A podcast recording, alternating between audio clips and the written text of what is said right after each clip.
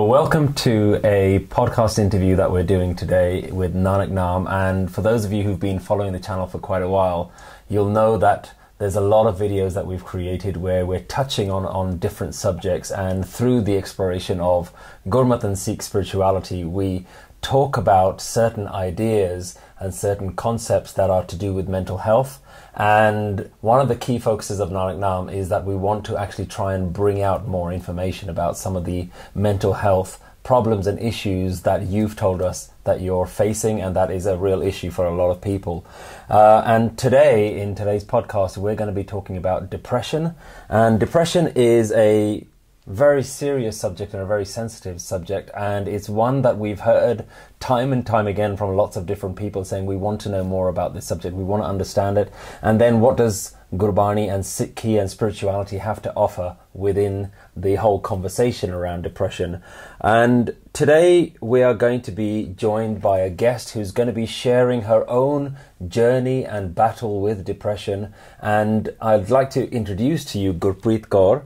And Gurpreet came to us uh, through Nanak Naam, and I personally met Gurpreet when you contacted us, mm-hmm. uh, telling us about how Nanak Naam videos have impacted your life uh, and how you've had your own journey. Mm-hmm. So, welcome to Thank you. Nanak Naam interview. Uh, in a nutshell, can you tell us about yourself and your experience with depression? Um, I was diagnosed with depression aged 18 um, and I started taking antidepressants at 18. Um, I was on them for 15 and a half years.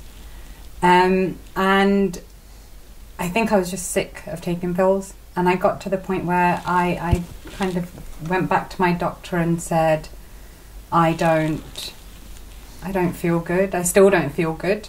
And he said, we'll change your antidepressant. And I just said, I don't want to do that. I, I, I was sick of taking pills. Um, and so I, I went on this journey of I needed to figure it out. So how long were you on antidepressants for? 15 and a half years. 15 and a half mm-hmm. years. And then at one point you were, a- were able to get, a, get off it. I mean, for a lot of people, depression is a, is a, a term that they would have heard of, mm-hmm. but they don't necessarily know what it means. Mm-hmm. So we, it's sometimes we hear a lot from a very clinical uh, or a medical definition mm-hmm. of depression. From your personal experience, how would you describe what depression is? What is the feeling of depression, if you can, if it's possible to put that, summarize that in a few words? for me, it was, it was like walking around with a dark cloud hanging over my head. Not only that, it felt like it was dark inside. So I was, I was grey on the inside as well as outside. I couldn't see anything that was good about what was around, um, and it's probably one of the most debilitating illnesses that's around because there's no physical kind of something to fix. It's here and it's in your heart. So you, you kind of you're stuck with this this feeling and you have you feel like there's no way out. And it every day just seems to bring you down some more. And there's always a almost like a catalyst every day that that kind of lets you identify with your depression a little bit more and right. allows you to say, yeah, this is another reason for why I'm depressed. And so it's like you have a, a checklist pretty so much every day. You start to accept that, that sort of mm-hmm. definition mm-hmm. of yourself. Yeah, 100%. So you kind of go through your time. Like I, for those 15 and a half years, I must have said I was depressed every single day about 10 times. To yourself? Mm-hmm. And to other people. Okay. So anyone that I might have met or um, how are you doing or um, how are you feeling now oh, i'm still really depressed i'm still really sad and that that was kind of and i smile about it now because uh, obviously we know my journey but it was one of it was i as i was saying to you i can't even believe that i'm the same person it was it was tell us a little bit about how did it all start did you have quite a, a normal childhood yeah i did i mean my parents were really hardworking parents like like a lot of our parents were, and they spent an awful lot of time at work doing everything they could to make sure that everything was good at home. Um, but you go to school and you're trying to fit in, conform, there's societal pressures. and there's community pressures almost as well. Did you say that? Do you think you would have felt that from quite a young age? Yeah, I think so, and I think it, it's not unique to just me. I think uh, talking to anyone of our generation, they kind of felt the same because our parents had a really tough time of it. They, and so that kind of they weren't able to kind of make sure that everything was okay with you 100% because they were doing everything that they knew how to do. Yeah. Um, and And but but but with along with that came their expectation on you because Yeah. they were so busy trying to provide for you that came with some some expectations of what you, you what you were expected to do in and- return. Yeah. And Like so, what kind of things? Can you give us some examples? Well, um, one of uh, the catalyst for me with the depression was I had gotten engaged, um, and I was going to call my engagement off. Were you quite young when that happened? Yeah, I was. I was eighteen, You were 18 when you got Uh-huh. engaged, and and I presume it was something that was arranged by the family. uh-huh, and it was. I was. It was perfectly.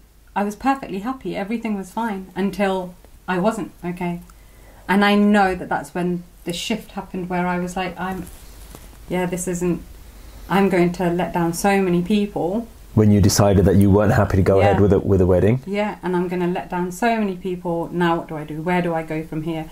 And it just became I'm, I'm I have I have nothing to offer, nothing to give anyone, and no one's going to want me after this. Almost, and Right. So So, you that you, you you started putting pressure on yourself, became which is how do I call this marriage off and deal with the consequences of Mhm. that. and, And, that's at 18 years old. That's a lot of pressure to put on a young young person, right? Young yeah, child, really. and, and and again, I I'm not sitting here and saying, oh, I, they shouldn't have done that, or because they they our families do what they know, and you can only do as much as you know until you know better. Um, and it was it was one of the hardest times I think that I'd ever been through, and I wouldn't actually change anything that happened in my life because of Mm. where I'm at right now. Um, but that moment there where you think I've got nothing to offer anyone, I'm not gonna go through with this marriage, and no one's gonna want me after this. Like, what do I do? And it just became an internalized kind of darkness. So So you, you called the, the, the wedding off, Mhm. and then you went into your own sort of. yeah, I'd already started to become depressed. Like when I knew that I was gonna, I wasn't gonna go through with the wedding in my head. I, I knew that it wasn't right for me, and I think we know what's right for us and what isn't. How would you describe that? So you're, I, to me, how do you how do you distinguish between that and just the anxiety of going through a little bit of difficulty in your life? How how did how can you how do you categorically say that actually depression had started at that point? What was the what was the the, the, the Because I- experiences that that means that you can call it depression? I literally went from being an okay kid with some semblance of a future for myself and where I might go to I have nothing to offer you, anyone. you just at some point just Yeah. lost all hope of everything. yeah, because then you, it wasn't like just my parents or the family. You you actually started to hear people talk and say, "Do you know what, Juan? If you don't get married here, where are you going to get married? Who's going to want to marry you after this?" Right. So 18, you're thinking, what do I? My life is really over, isn't it? Okay, it was that pressure that was. So now I'm not going to get married. My family, my poor family, are going to have to deal with this. this. And so you start taking it all, and you start thinking, now I don't know what to do. How did that manifest into depression? What what was the what was the changes in your life that then started happening as a result of this? I became. I mean, my parents would, if they went to sleep at half nine, ten o'clock, they'd wake up and find me walking around the garden at six o'clock in the morning because I just couldn't calm myself. There was nothing I could do. I wasn't sleeping. I wasn't eating. I wasn't. I just. I was so unhappy. It was. It was probably one of. Looking back on it, I can't. I can't relate to that person because of where I'm at today. But I know that person very well, and I can remember her being just so sad. At, at the time when that was happening, could you rationalize it in your head, like why you were feeling this way? Could it be like, well, it's because of the wedding, or w- I knew- at, I- at one point did it just become a reality for you? This is who I am. it now? started as so yeah exactly that so it started as the i'm not going through my marriage, um, and after that it became so I'm sad, I'm sad, I'm sad, and then I just became sad, It just became a reality yeah, of who it you were. became who I because if you start, it's like with anything. If you focus on it long enough, it becomes your reality, uh, and it became my reality. That that that cloud, that switch, that happened. Yeah, it was. It was instant, and it was. I was I was depressed. I I was depressed. So, presumably that stayed for a number of years because you were saying that you'd been on antidepressants for 15 years. So, I'm thinking now, two years, three years, four years after that, after that event had happened, it's now no longer anything to do that, with that Mhm. event. You've moved on. You've seen that life hasn't necessarily worked out the way that you'd planned. Are, are you still living in that past event, or is now depression just something independent of that that original event? it becomes the reason for why I'm depressed, and now everything else that's come along with it is a, is my almost excuse, my reason for being depressed. So this didn't work out for me, so that's another reason I'm depressed. So Oh, so you're now adding to Yeah, other yeah, reasons. yeah, so now, because the past is gone, you just need more things to confirm. because I, I'm I'm sad, so I must be sad for a reason. Oh yeah, this this is a reason I'm sad. This is another reason I'm sad. It could have been anything. I, I, I failed my driving test. I'm so sad now. It's because I'm useless. Okay. You know, so everything becomes about your inability to function as a human being. Like you see normal functioning human beings. You know yourself in your head. I'm not a normal functioning human being because I go to sleep crying. I wake up crying. When I'm brushing my teeth, I'm crying. When I'm in the loo, I'm crying. So all of these things, but you're crying in the places where you're alone because no one's gonna quite understand what's wrong. And if you did talk to people about it, they would say, "What have you got to be sad about? We called your wedding off, so now get on with it. Now get on with your life." But you you actually have no you you- once you're in it, unless you know how to get out of it, you're in it, and you're in it. You're drowning in sadness. You're drowning in sadness. That's what it feels like. Like literally from your gut all the way up to your head, you just feel like you're drowning in this, in this pool of sadness. Now, I know from the conversations that we had that at some point your life does change and you actually met your current husband. Yeah. You got married, Mhm. but you've told me also that the depression continued for a Mhm. long time. It did. Talk to me a little bit about about how does that happen? So by that point, my depression had become a part of my personality. I say my depression, I don't even like associating with it like that anymore. But the depression had become a part of my personality. And as my husband often says, like, I didn't see your depression, I didn't see your sadness, I just saw you.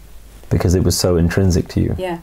But for me, he he saw something in me that I could no longer see in myself. So essentially, I was still I'm still the same person. I, I'm I'm still the very same person, but I was just buried under depression at that point. But that's who your husband knew you as. You were just that's just how you were. Yeah, yeah. And do you know what? She gets sad, and so it was. I I then we went through a few circumstances ourselves, and I I wound up having to have a hysterectomy. And there become more reasons for you to be sad. Mm. And I think the year following my hysterectomy was probably one of the worst years. But it was a catalyst to me saying no more. I don't want to do this anymore. Um, but that the period that like my my husband would come home and I wouldn't want to get out of bed. I wouldn't want to do anything. I did that for weeks and weeks at a time. So, so say that again. You you- you stayed in bed for weeks Yeah, at a time. Um, and without getting up and going to work, or without having any No. feeling that you wanted to do anything. No, nothing. And here's the thing: you're there, and you want to get up, you want to go out and get a job, but you're so sad. Who's going to hire you? You can't keep your head together for five minutes. And so the whole, it's one of the most debilitating illnesses there is. But it's one, and it's one of the hardest things to deal with because there's no physical element to it that you can see. You can see the physical kind of repercussions of it, but you, there's no physical ailment. There's no physical anything to tell you this person's depressed. So when they talk now about high functioning depressives and things like that, yeah, there's a lot. There's a lot of us that did that for a really long time, tried to carry on as normal, and then would come home and the pressure of trying to stay normal all day would just bury you by the time you get home. It gets to you. Yeah, and you're you're shattered by the time you've spent this whole day with this facade of who you are, completely faking it. Then come home, Putting a persona out to the to the to the outside world. Yep. and you come home and you're a mess. You're an, you're an, you're a mess. And there were many times where I I can remember vividly just collapsing to my knees with my husband and just crying, just and not being able to say why. I'm just I'm really sad. And him being him would just put his arm around me and say, "Don't worry, I've got you. We'll get through this." But you don't believe that. You don't. You don't know that that's true. You, don't, believe that there is a way out of this. You No. just think this is who you are. this is how I've been for the last 10 years. Why do you think I'm going to change? Why do you think this is going to change? And it's a. My nose a little bit. Um, so it just. Yeah, it. It's a very taxing illness. Tell me a little bit about what is the lowest point. What were the lowest points of your depression? Um, What did it lead you to do? So you've talked about how you were sad, you came home crying, you'd stay in bed for weeks on end. Did it get did it get any worse than that? Yeah, it did. Um, I went. I, I'd been self harming since I was eighteen, in some way, shape, or form. Uh, Can you give some examples if you don't mind sharing them? um, I would. Well, the first one of the first things I did was actually um, I'd taken an awful lot of pills, uh, and I overdosed. Um, and thankfully, I got I got past that, and I and my family got me through that. Um, and I would then.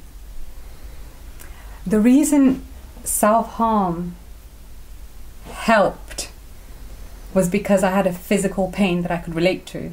So you were trying to create physical pain. So one of them was to use pills to. Well, surely that wouldn't be to do with pain. What were you? I was I was self harming, so I was drinking cupfuls of bleach every now and again. Or, You were drinking bleach. hmm So I was doing things like that, and there Was that with the thought that every time you were doing it, you were trying to no end your suffering? no, it was I wanted to feel something physical that I could say I feel pain, and I could relate to that pain. Whereas I could feel sad, but I couldn't explain to anyone why I felt sad.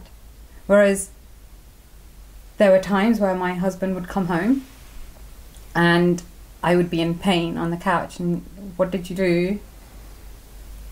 What have you done?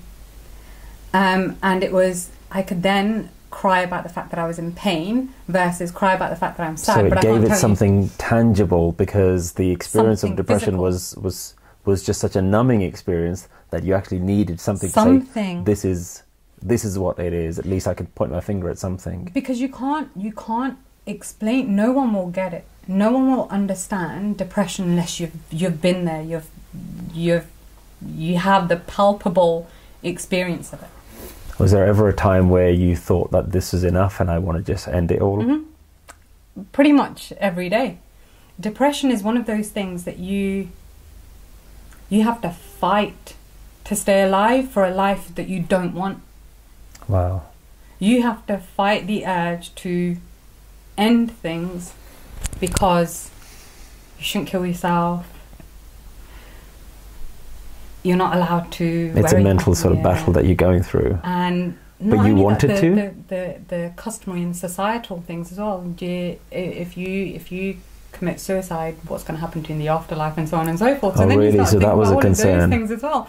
All of those things, but there there come points where, uh, for me especially, feeling physical pain was a lot easier to deal with than what I was feeling. So it almost helped me avoid the depression part of it and just focus on the pain, a physical pain, because I dealt with that for a really long time. Depression was just a part of who I was. I know I know that feeling really well. I can go back to that, but let me feel the pain for a little while. So thinking about the pain was almost a pleasure.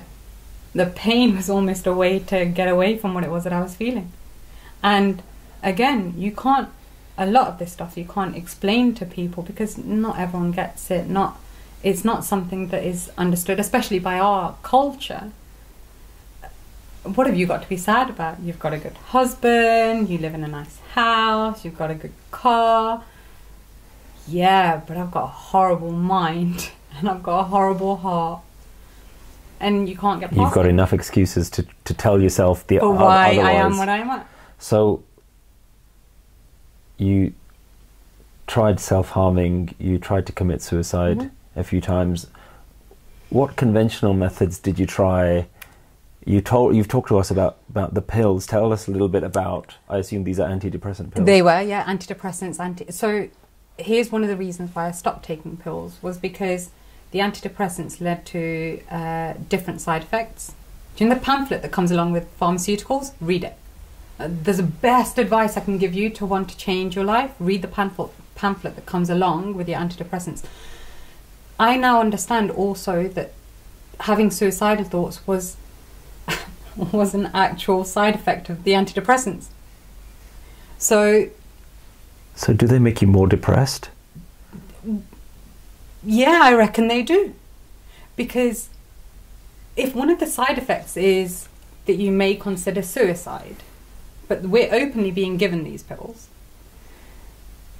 and you're you're not concerning yourself with the side effects. You're just I never read a pamphlet. I just wanted the pills to make me feel better. And do they did they make you feel better when you took the pills? Because you Um, were saying that you at one point I remember you, you telling me that you were taking something like nine pills. Nine pills a day. A day. By the time I finished, because I'd had many surgeries as well over the past, uh, it, it was a nine year period, I think. And I'd had surgery after surgery after surgery for different complications. And every single pill that I was taking was to combat a side effect from the previous pill that I was put on. So that those original pills were still a part of my, my regime, only I had to take a number of counteracting uh, counteracting pills to balance out the effects of the original pills. Wow. So there was there were pain medications, there was antidepressants, anti-anxiety meds. Um, yeah, it was it was quite a concoction. What were the some of the other methods that you had tried apart from taking antidepressants? The usual NHS route of uh, CBT, Which is what? uh, cognitive behavioural therapy. Um, I'd done that for some time, and you can ask me what CBT was about, and I can still say to you I have no idea because there two two reasons. I didn't understand it enough at the time. I was in one of the darkest places I've ever been, and all all I could think about was I really don't care that you think that this might help because it's not helping. I can't get past this where I'm at. I've I know all of this. I've read the book you told me to read on self esteem and self confidence and all of those, but I still feel sad. So this is this is something inside.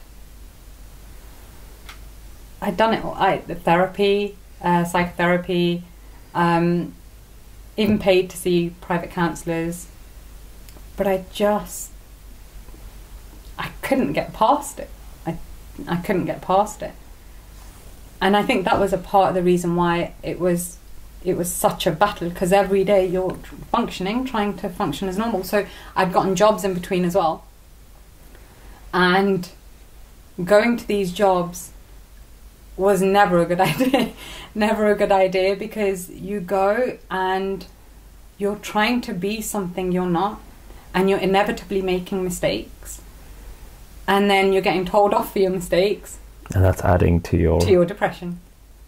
So the whole thing is just like it's a perpetual cycle.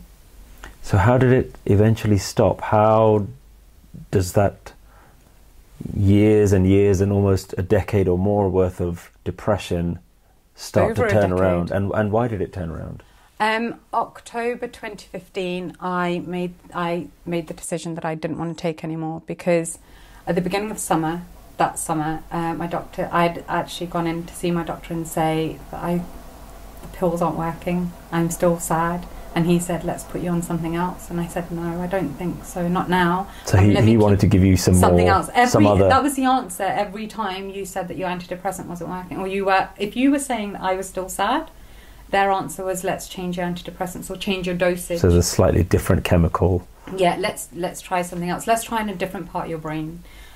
And so you're you're taking these pills, and they're doing nothing for you. Absolutely nothing. Was there an option for you to, during your years of depression, to have clarity in your mind saying, actually, these pills aren't doing anything? No, because Like, why am I taking them? No, because by the time you start taking antidepressants, you're depressed anyway. It's part of your your psyche. Now, don't get me wrong. Antidepressants work for a lot of people, and they did work for me for small things. I think, you know, maybe the intensity of depression wasn't so bad in the morning. Maybe the intensity of depression wasn't so bad in the evening. That meant that I could sleep for five or six hours without getting up and feeling sad or whatever. But you're you, you're taking these pills and you can actually sit and have a conversation with someone and they're talking to you and you have no idea what they're saying. You're just looking right through them. You're, you're just trying to stay up. You're trying to keep yourself upright the entire time. You're trying to just keep yourself upright. You feel like a zombie inside. I, I, I imagine it's like drinking too much. You know, feeling that way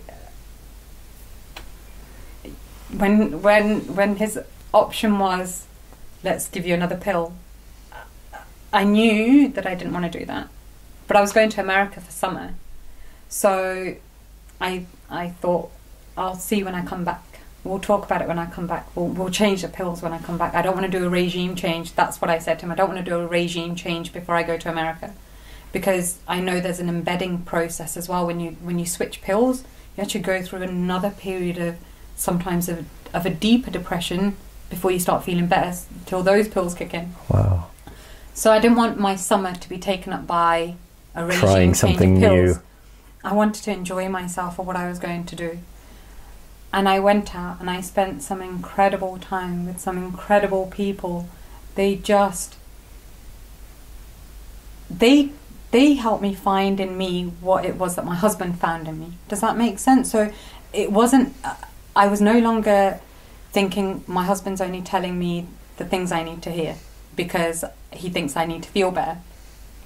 The stuff, the kind of things that people were saying was it just gave me a whole different outlook. A whole and a lot of these people people I'd only just met. So they they they saw in me someone that I didn't relate to anymore. So part of your turnaround was actually taking yourself out of that everyday situation of being Yeah. at home in the same environments and being surrounded by, I assume, all the triggers that reinforced your own depression. Actually, Yeah. moving away from that. And I'm I'm so fortunate that I have a husband that said, you know what, go, go do it. This is an incredible opportunity. Just go. And by that time, I'd learned to manage my depression pretty pretty well. Um, I had had some really good jobs up until that point. Um, I was very lucky that he said, "Go, go, do it for you." I I never really understood how much how much that meant to my recovery.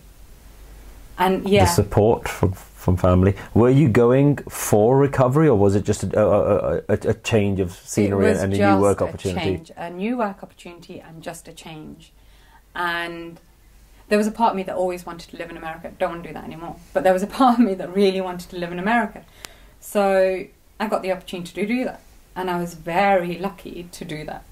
Um, and while I was out there, I was like, do you know what this, this, and I knew that this, this, the way I felt was inside. It wasn't outside anymore. There was a change in just the way you felt. Yeah. So I came back and I was having a conversation with my brother at the point, and I I said something to him, and he says, you need to find gratitude in your life. You need to find gratitude for the things you have because what you have, and he was specifically talking about my husband at the point, what you have, people are searching for. And so I immediately rang my husband and said, I, I think I'm better. I think I'm going to be better. And this was on, and I remember the dates as well because everything happened so rapidly after that. So this was in the middle of September, and October 1st, I decided that I wasn't going to take them anymore. And I, I was done. And with that came, I mean, my doctor was saying he wanted me to wean myself off of them. And I, as I said to you uh, earlier on today, everything that we do starts with a decision.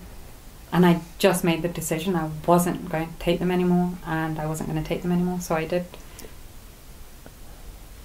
Is there something that someone could have said to help you with that decision earlier on, or is it something that you just I don't. fell into at some point? Because I, uh, 'cause from what you were saying, was that th- you'd lived with it for so long, there wasn't this idea in your head that you could get out of it. So you weren't trying to to solve this problem. No. you weren't trying to get yourself out of depression. No.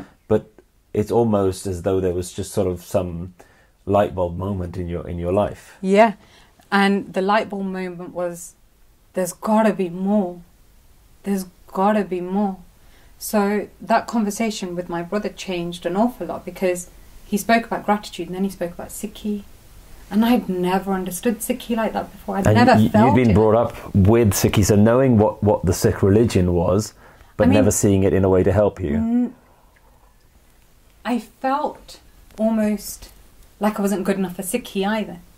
So you think like you, I, I don't have, God can't love someone like me because of the things that I think, the way I feel, the things that I do, the decisions I've made. And you just, you, you think that you are your past, you think you're a collection of every single one of your mistakes. And that's all anyone can see is you're just one big mistake. Because that's all you can see is one big mistake. And so when someone actually takes out the time and says, step out yourself for a moment and look, look from the outside and see what you have. And you start placing things and you start to think, yeah, you're right. Because I'd all, the switch had begun that summer when I was in America. So uh, as I said, I started to feel that this change is happening from the inside. So by the time I got back, and that conversation literally was yeah, I, I can relate to what you're saying now because I started to feel that on the inside. I had So it was the it was the right conversation, but also at the right time the for right you. time. That you Yeah. were in a place in your life where you were receptive. you could receive it, and you can actually say because as a depressed person, people have an awful lot of advice for you that is no good for you. So te- going to someone and telling them that they have no reason to be depressed isn't the way to go because that person, trust me, if they could feel any other way, they would. they wouldn't want to be in that situation. yeah. You mentioned that at some point Sikhi starts getting introduced back to you. hmm So how did spirituality or Sikhi help you get out of it, and how does it still help you now? Sikhi for me, and I've used this term an awful lot, but Sri Guru Granth Sahib Ji Maharaj is the manuscript for life. You will find everything you need and want in in those words. What changed for me, the the the thing that really hit home was actually one of your videos. Uh, We I we've spoken about the the Mantra series that you did that that led to the Japji Sahib series. But your first video on Ik, The oneness talk, yeah. the oneness talk, that for me was enough to say, if I'm one with my source, if I'm one, if the source and I are connected, and it's not a Mr. God up there, it's a, Mr. God in here. That was enough for me to say, yes, there is, this is inside, I can change this. And I started to do as much simran as I could. And it wasn't a lot, five, ten minutes in the day, whatever. Some some mantra, Mool Mantar, and the strength that you get when you're reading Mool Mantar and you're trying to, you understand then that you're one with one, and you're reading Mool Mantar and you, you're beginning to understand the meanings, and you know that that Mool Mantar is a script of my soul. That Mool Mantar is everything that God is, and if if it's everything that God is, it's everything that I am. Because I'm part of that. So the one of the, the, the two lines that I remember without fail, nirbhau or nirvair. If you have, if you don't have fear, you can't have fear if you've got Guru Sahib in your life. You can't have fear if you've got God in your life. That enough for me. That was enough for me to say, I can do this. I don't have to fear this. And don't get me wrong, coming off of those pills in October 2015 led to a nervous breakdown that was. It, it, it brought me to my knees. The process of The coming process out of, of, of the pills actually leaving my system.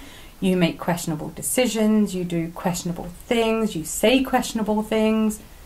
And all I can tell you what that felt like from the inside was that I'm screaming all this pain that's coming out. I can't put it into words. I can't. It's the same thing that that made me depressed in the first place. I couldn't tell you what it was.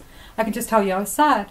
So I was telling you all the reasons why I was sad, and suddenly all this stuff started to come out. But you're screaming on the inside, and you're not. You're. You don't go out to be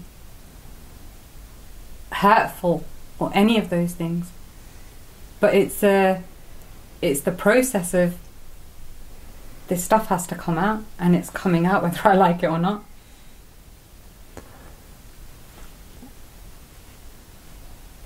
you talk about how Sikhi and spirituality was then something that started to help. So presumably at the wrong time, the same message wouldn't necessarily have, have got in, No. have gone into you and would, wouldn't have had that impact. So there's an element of life just giving you a second chance and you sort of having a, a, a, a different view on life, but, the, Mhm. but also the fact that you took yourself into a new Environment. environment, new sangat, a new new company, new people. Um, so, what do you suggest anyone watching this video right now and who might be thinking about someone in their life who has depression? wh- What do you say to someone who's going through depression? What are the what are the things that, that, that can actually help? to anyone that's going through depression that there is a release, there is a relief, and there is, I promise you, I promise you, I can say it with my hand on my heart, that there is a way out. Get educated, learn about your mind, learn about those things. Now, if you if you know because here's the thing when i was depressed that i wasn't going to pick up a book to read it and and try and understand because my my my reasons for being depressed were too big it doesn't matter what your book tells me my reasons for being depressed are way bigger than what your book's going to tell me to anyone that's has a family member that either is suffering from depression or you think may be suffering from depression my advice to you is to go out and read a book my advice to you is find out how that person might be feeling and then bring it up with them. Talk to them. They don't want to be talked at, they want to be talked with. They don't want to be talked to, they want to be talked with. They want to be they don't want to know all the reasons why they shouldn't be depressed. That's quite common, isn't it? We hear You don't have to. You've You got what you have got a to be reason to depressed be about. depressed, yeah. You've got a roof over your head. You've got a nice husband. You've got a good job, and you just think, yeah, I know all of those things. I, I mean, I didn't have a reason to be depressed before. I had a good family. I had, you know, all the things that I could, I could want. So those are not useful things that you want to be saying to someone who's got No. depression. Is telling them It's like telling to snap out of it. It's like telling someone that's overweight, you know what, you, you need to go on a diet, or don't eat that in front of everyone, or what, whatever those things. Telling someone that they don't have, it's we have a, a, an element with of we know best. Therefore, I don't feel that way. Therefore, you shouldn't feel that way. And the reason I don't feel this way is because I do this, this, this, and this. But that's not going to work for someone that's depressed if they can't get past why they're depressed in the first place. They can't. It's too big a thing in their life. Yeah, it's it's not just on, until you've ever experienced it, and it's not an experience that I wish on anyone. But until you've experienced it, you cannot comprehend the conversations that people want you to understand. They don't compute. You don't because your internal mechanism's so messed up. What are the right things to say then? Because what, what, what would you say to someone Let's- with depression? The first thing to say is let's talk. Tell me what's wrong. What is it that's making you sad? And then offer the perspective. Offer the perspective. Don't tell them what their perspective should be. And if you don't know what the perspective should be or how you can offer perspe- a perspective, read a book on perception or read a couple of quotes on perception or read a couple of there's there's loads of great literature on perception. You can Google it. There's On self perception and self image? yeah, and and all of self image is a huge thing. You you cannot outperform your self image. So a person, for example, an overweight person might go on a diet, and if their image in their head is to live uh, an overweight person, they'll gain that ten pounds back plus more.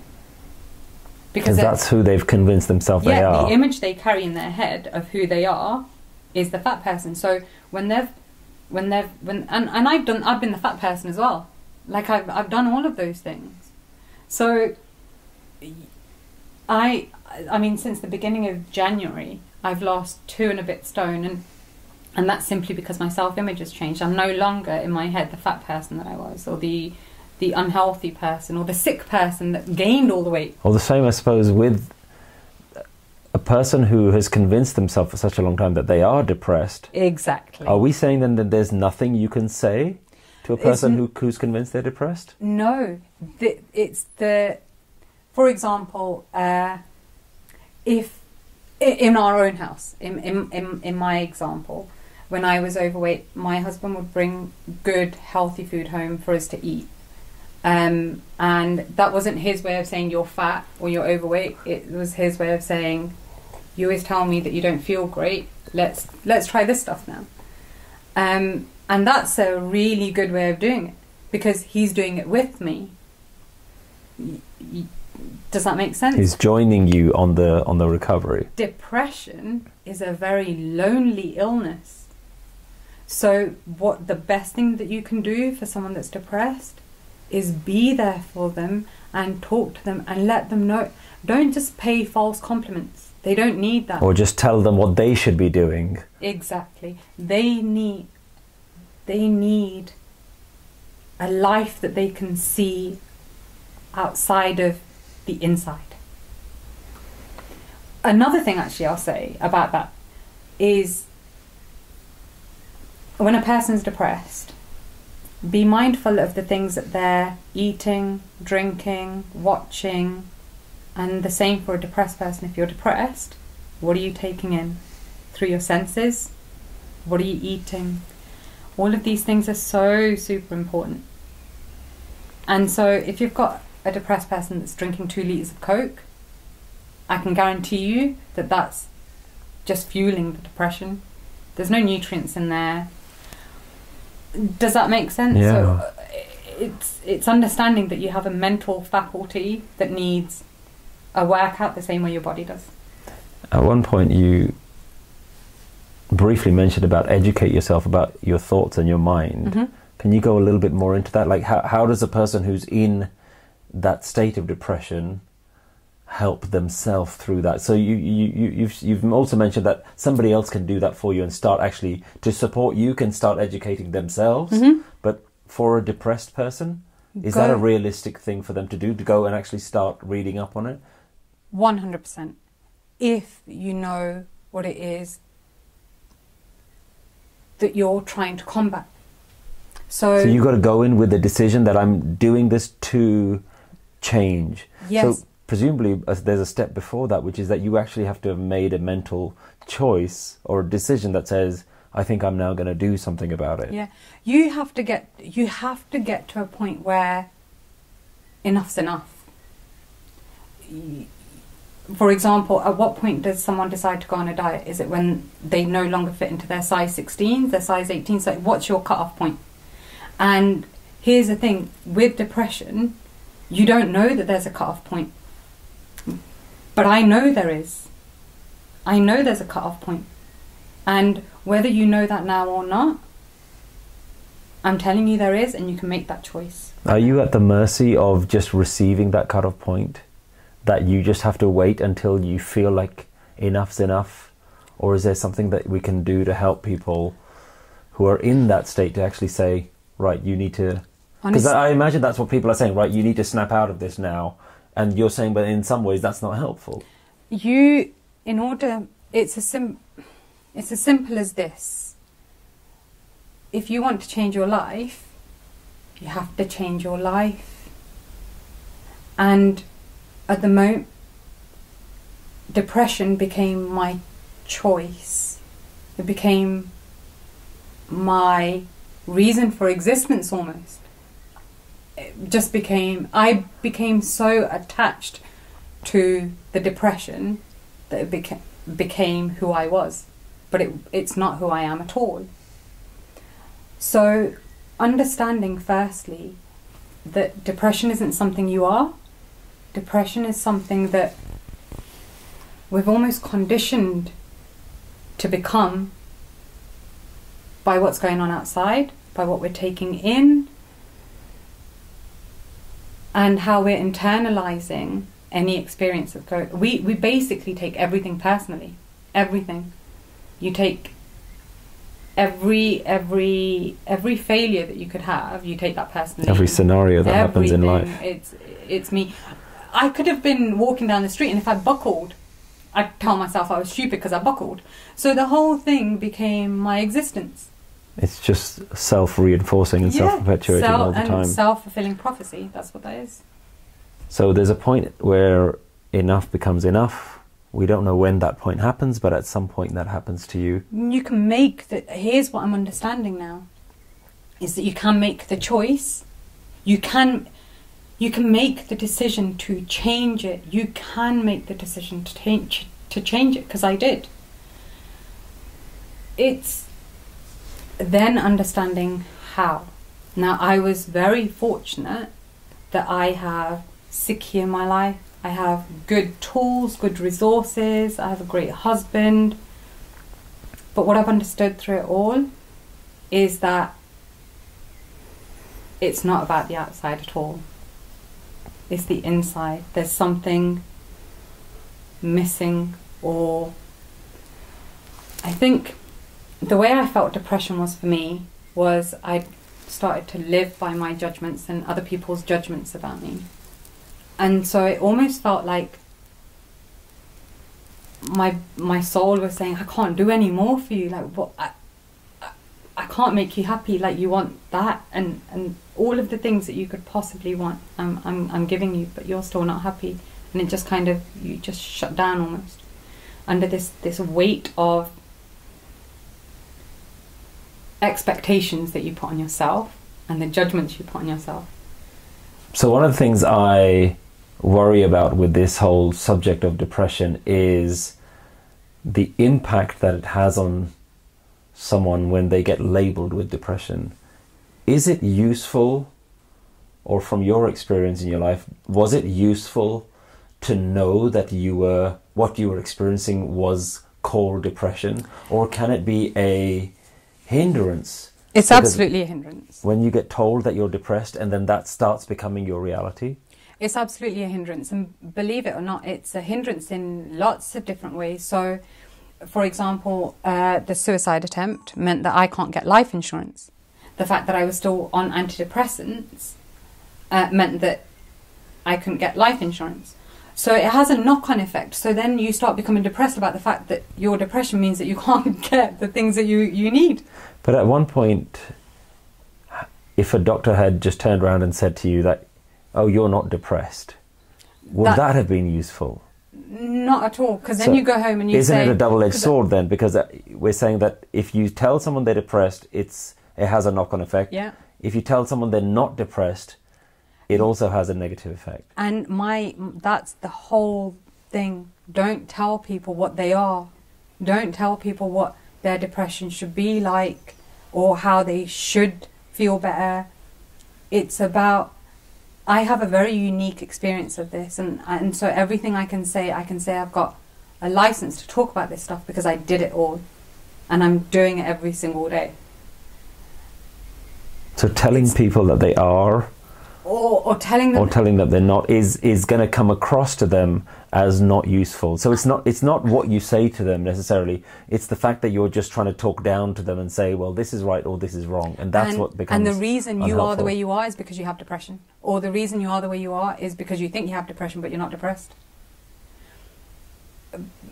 We've we've become very good at psychoanalyzing each other and telling each other what what you should be doing, shouldn't be doing, and I think that's where the fundamental part of this is that I understood that this isn't external, this is internal. And it was the decision that I'm going to exp- because here's the thing if did if that wasn't going to work for me I would have just gone back on the on the pills I had that in my head at the beginning when I started the process. Oh, your recovery process. yeah that if I if it doesn't work I, I and I I had distinct conversations with my husband during that time of the withdrawal and the nervous breakdown where I would it was the hardest thing I'd ever done.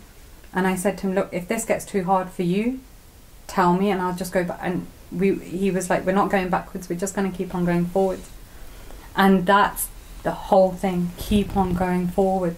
Stop thinking that there's a destination that you need to arrive to because I've not arrived at any des- destination at all I'm just going and as I'm learning this stuff I'm teaching it to as many people So you're still in that sort of recovery period. Yeah.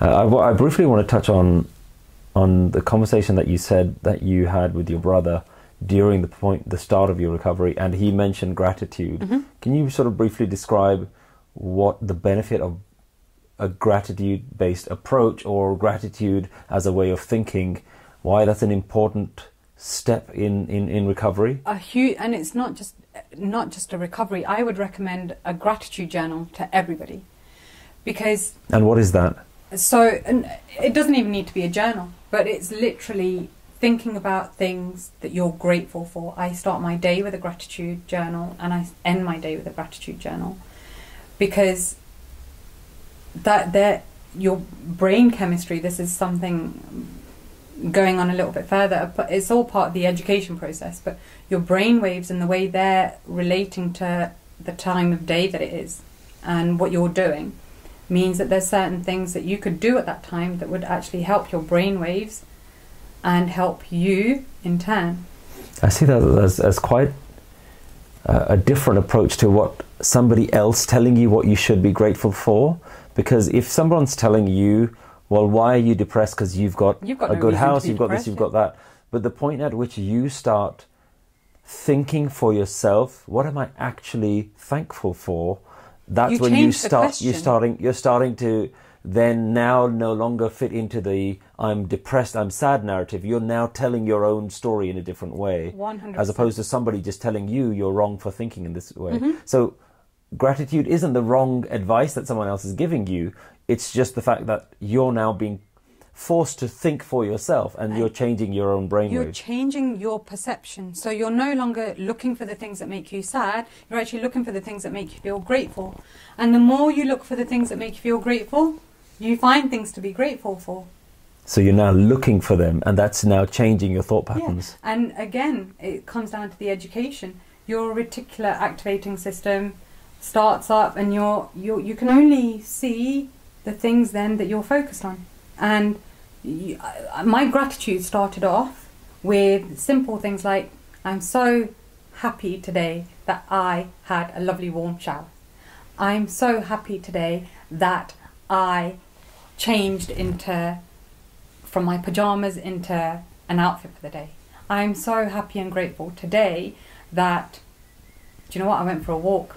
It was only around what we call the diamond, It was only around the diamond, but I went for a walk today. And slowly, slowly, that five minute walk around the diamond became a 15 minute walk up until the next road. And I didn't care who saw me, I was no longer hiding. So it's those, ty- it's taking, so this isn't about if you're depressed, you don't need to be depressed and get over it, and that you can. This is about changing what we're taking in through our senses and expanding our perception and seeing what we actually behind what makes us sad there's something just behind that that makes you happy Wow, that's beautiful. So, I'd like to end with finding out a little bit about where you are in your life now. What What are you up to these days? What do you do? so my journey the from where i was to where i am a self-harmer depressed person to please don't self-harm. Let's let's get you to where you want to get to. My my journey became about helping other people about making sure that no one ever feels this way ever again. And it, anyone that comes into contact with me I, I will do my best to ensure that they never feel like that. And because i started thinking that way people started to say to me you should actually do this for a living you're really good at To this help people get out of the same get out of things that you'd already been, and that's what you do now. and that's what I do now. And it's it's been a remarkable process because I'm so grateful for the fact that I was depressed. I'm so grateful for the fact that my engagement fell through. I'm so grateful for every single step of the way because it means that I'm here. It means that I'm having this conversation. It means that I get to meet wonderful people. It means that I get to talk to wonderful people every single day and tell them what's beautiful about them. So your life now is really dedicated to helping other people Mhm. getting through this. Would Would you call that mentoring? What is What is that? It is mentoring, I, I think. It's the I always I have nothing against school. I think school's very important to teach the way the world works uh, in a, in a way, but it doesn't teach you how the self works. So what I do, what I tell people is that I'm kind of the teacher you wish you had that told you the stuff that you wish you needed to know at the time you needed to know it. That's kind of what I do. Yeah. How, how do How do people get in touch with you? How do they find out more about your work? I'll I have um, a website that's actually still it's actually in the process of being up. I have an email address and I have um, you you guys can get in touch with me. Yeah, please, that. please share share that with us right now. Uh, let us know what, what how they can contact you. It's intuitive um, hyphen knowledge.com um, and my email address is hello at intuitive hyphen knowledge.com. Gurpreet, it's been fantastic to have you here. Thank It's you. been amazing to listen to your story, and I'm I'm really thankful for you being here today, sharing your story and what's been a very difficult experience for you. And I'm sure it's been um, a difficult challenge to sort of bring up a lot of Yeah. emotions as well. But I know that depression is one of those subjects that is affecting so many people right now Mm-hmm. that hopefully by watching this video people will have some better idea of what it is anyone who's going through it may have some glimmer of hope that they can get out of it and anyone Yeah. who's worried about someone else in their life Knows that they can they can help. will know that they And- can help And and here's the thing: you're not helpless just because someone's depressed, and you're not helpless because you're depressed. And that's the understanding. We can all help each other because we're all one. That's a beautiful message. So I'm going to say thank you very much for. Coming to the show today, spending time with us with, with Nanak Naam. And I hope that you have had an opportunity to learn something new about a subject. I know I've learned a lot today about what depression is and how debilitating it can be in someone's life. And I just want to say thank you to everyone who continues to watch Nanak oh Naam videos and continues to support us.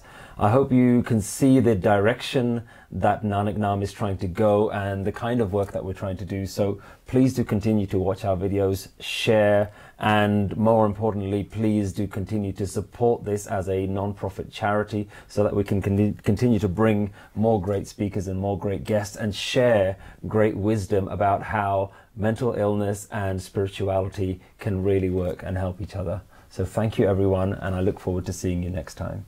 Oh,